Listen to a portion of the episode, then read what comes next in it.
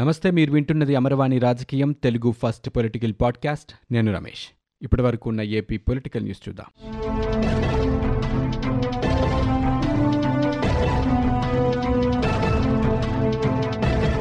విచారణకి నాలుగు రోజులు సమయం కోరిన ఎంపీ అవినాష్ రెడ్డి లేఖపై సిబిఐ తాజాగా స్పందించింది. వాట్సాప్ ద్వారా మరోసారి నోటీసులు అందించింది. హైదరాబాద్ సిబిఐ కార్యాలయంలో ఈ నెల పంతొమ్మిదిన ఉదయం పదకొండు గంటలకి విచారణకు రావాలంటూ నోటీసుల్లో పేర్కొంది. ఎంపీ అవినాష్ హైదరాబాద్ నుంచి పులివెందుల వెళ్తుండగా మార్గమధ్యంలో సిబిఐ నోటీసులు పంపింది. సిఆర్పిసి వన్ సిక్స్టీ సెక్షన్ కింద ఎంపీ అవినాష్కి సిబిఐ నోటీసులు జారీ చేయగా నాలుగు రోజులు పార్టీ కార్యక్రమాల్లో పాల్గొనాల్సి ఉన్నందున విచారణకి సమయం కోరుతూ లేఖ రాశారు అవినాష్. షార్ట్ నోటీస్ ఇచ్చినందున విచారణకు మరింత సమయం ఇవ్వాలంటూ అవినాష్ రెడ్డి విజ్ఞప్తి చేశారు. ముందస్తు కార్యక్రమాలు ఉన్నందున రాలేనంటూ చెప్పారు. మరో నాలుగు రోజులు పార్టీ కార్యక్రమాన్ని పాల్గొనాల్సి ఉందంటూ, అందుకే విచారణకు హాజరయ్యేందుకు సమయం కావాలంటూ సిబిఐకి రాసిన లేఖలో ఆయన పేర్కొన్నారు. ఆ తర్వాత అవినాష్ పులివెందుల బయలుదేరి వెళ్లారు.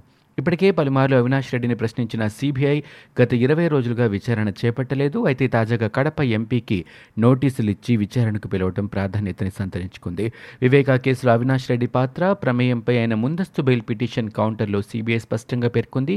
ఈ కేసులో భారీ కుట్రకి అవినాష్, ఆయన తండ్రి భాస్కర్ రెడ్డి, దేవిరెడ్డి శివశంకర్ రెడ్డి పాల్పడ్డారంటూ పేర్కొంది. వైఎస్ఆర్ మత్స్యకార భరోసా పథకం కింద ఐదవ సంవత్సరం నిధుల్ని సీఎం జగన్ మోహన్ రెడ్డి విడుదల చేశారు. బాపట్ల జిల్లాలో నిర్వహించిన కార్యక్రమంలో నిధుల్ని విడుదల చేసిన తర్వాత ఓడరేవ్ ఫిషింగ్ హార్బర్, ఆక్వా పార్క్ కి సీఎం జగన్మోహన్ రెడ్డి శంకుస్థాపన చేసి మాట్లాడారు. గత ప్రభుత్వాలు చేయని విధంగా మత్స్యకారులకి ఆర్థిక లబ్ధి చేకూరుస్తున్నామంటూ ఆయన పేర్కొన్నారు. వేట నిషేధ సమయంలో మత్స్యకారులకి ఆర్థిక సహాయం అందజేస్తున్నామని చెప్పారు. ఒక్కొక్క మత్స్యకారు కుటుంబానికి పదివేల రూపాయల చొప్పున సహాయం అందించి వారిని ఆదుకుంటున్నామన్నారు. ఈ సంవత్సరం నూట ఇరవై మూడు కోట్ల రూపాయలని నేరుగా లబ్ధిదారుల ఖాతాల్లోకి జమ చేస్తున్నామని పేర్కొన్నారు. తమ ప్రభుత్వం అధికారంలోకి వచ్చాక ఇప్పటి వరకు ఈ ఒక్క పథకం కింద ఐదు వందల ముప్పై ఎనిమిది కోట్ల రూపాయలు అందజేశామని చెప్పారు. ఇక మత్స్యకార భరోసా నిధుల విడుదల కార్యక్రమంలో తెలుగుదేశం పార్టీ అధినేత చంద్రబాబు నాయుడు, జనసేన అధ్యక్షుడు పవన్ కళ్యాణ్పై సీఎం జగన్ విమర్శలు చేశారు. తాను చేసిన మంచిని, ప్రజల్ని, దేవుణ్ణి నమ్ముకుంటే వారిద్దరూ మాత్రం పొత్తుల్ని నమ్ముకున్నారంటూ విమర్శలు చేశారు. చంద్రబాబు స్క్రిప్ట్ ప్రకారమే సినిమాల మధ్య విరామం దొరికినప్పుడు రాష్ట్ర ప్రభుత్వంపై బురద జల్లటమే పవన్ కళ్యాణ్ పని అంటూ జగన్మోహన్ రెడ్డి ఆరోపణలు చేశారు. పేదవాడికి మంచి జరుగుతుంటే వారు తట్టుకోలేకపోతున్నారంటూ జగన్ ఈ సందర్భంగా విమర్శలు చేశారు. విశాఖ ఉక్కు కర్మాగార కార్మికులు కథం తొక్కారు. వేతనాలు పెంచాలంటూ స్టీల్ ప్లాంట్ పరిపాలనా భవనాన్ని చుట్టుముట్టారు.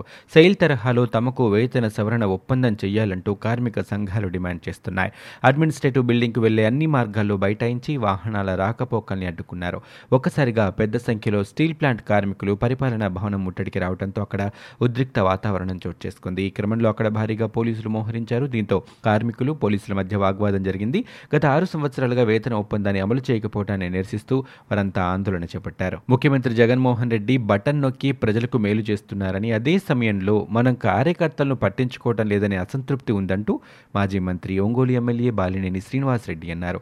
వారిని కూడా జాగ్రత్తగా చూసుకోవాల్సిన అవసరం ఉందన్నారు. ప్రకాశం జిల్లా ఒంగోలులో నిర్మించిన వైఎస్ఆర్ పట్టణ ఆరోగ్య కేంద్రాన్ని ఆయన ప్రారంభించి మాట్లాడారు.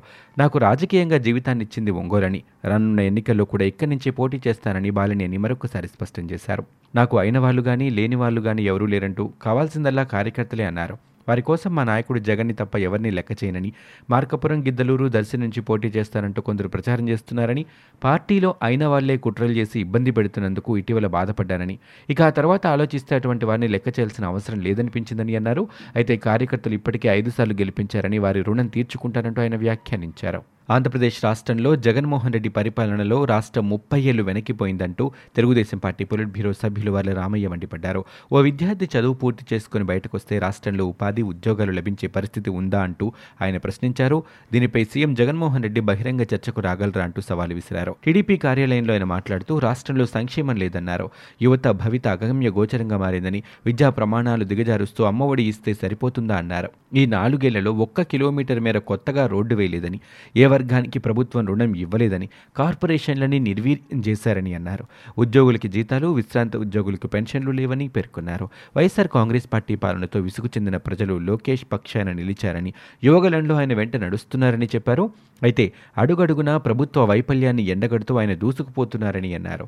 పాదయాత్రకు బయలుదేరినప్పుడు లోకేష్ని ఎగతాళి చేశారని, అవమానించారని, యాత్ర సాగకూడదని, పోలీసుల సహాయంతో అడుగడుగున అడ్డంకులు సృష్టించారని అన్నారు. అవన్నీ దాటుకుంటూ లోకేష్ ముందుకు సాగుతున్నారంటూ ఆయన పేర్కొన్నారు.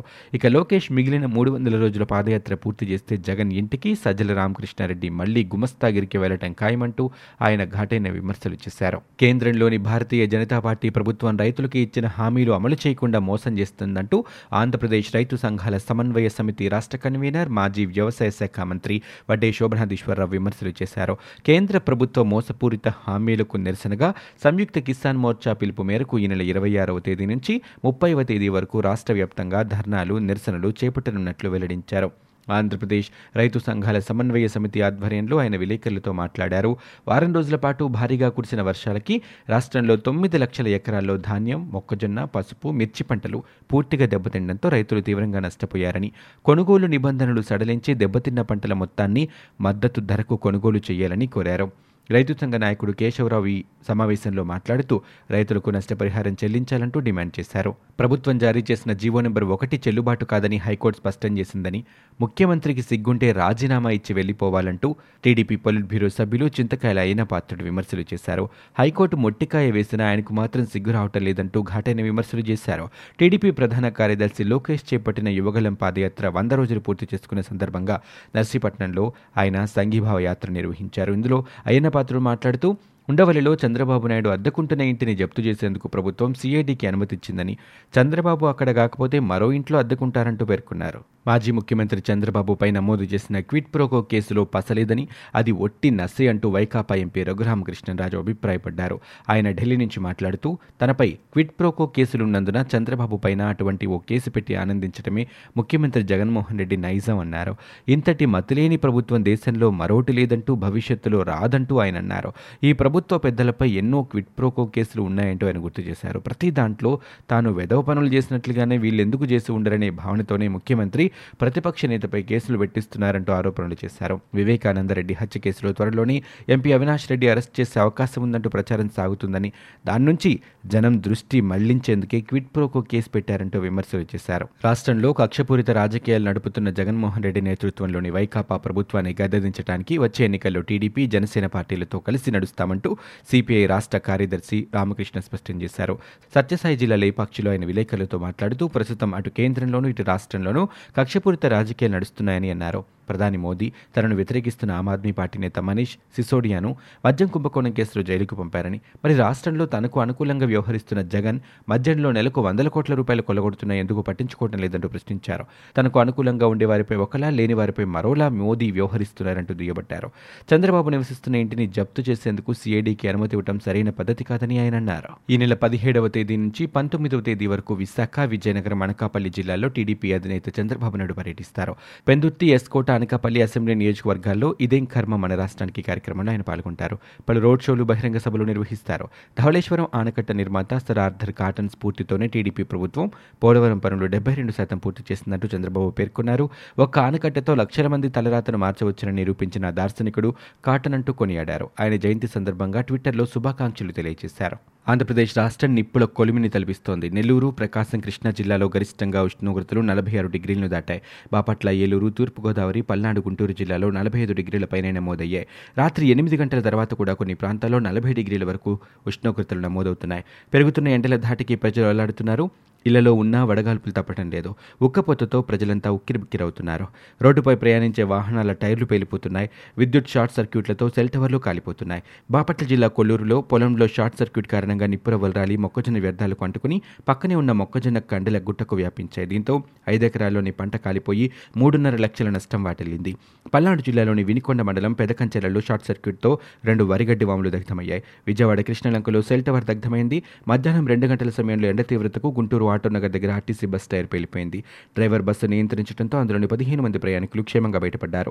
ఎండల తీవ్రత పెరుగుతున్న నేపథ్యంలో ప్రజలు మరింత అప్రమత్తంగా ఉండాలంటూ విపత్తు నిర్వహణ సంస్థ అధికారులు సూచిస్తున్నారు. ఇవి ఇప్పటివరకు ఉన్న ఏపీ పొలిటికల్ న్యూస్. మీరు వింటున్నది అమరవాణి రాజకీయం, తెలుగు ఫస్ట్ పొలిటికల్ పాడ్కాస్ట్. నేను Ramesh. For more details visit W W W dot Amarvani dot in.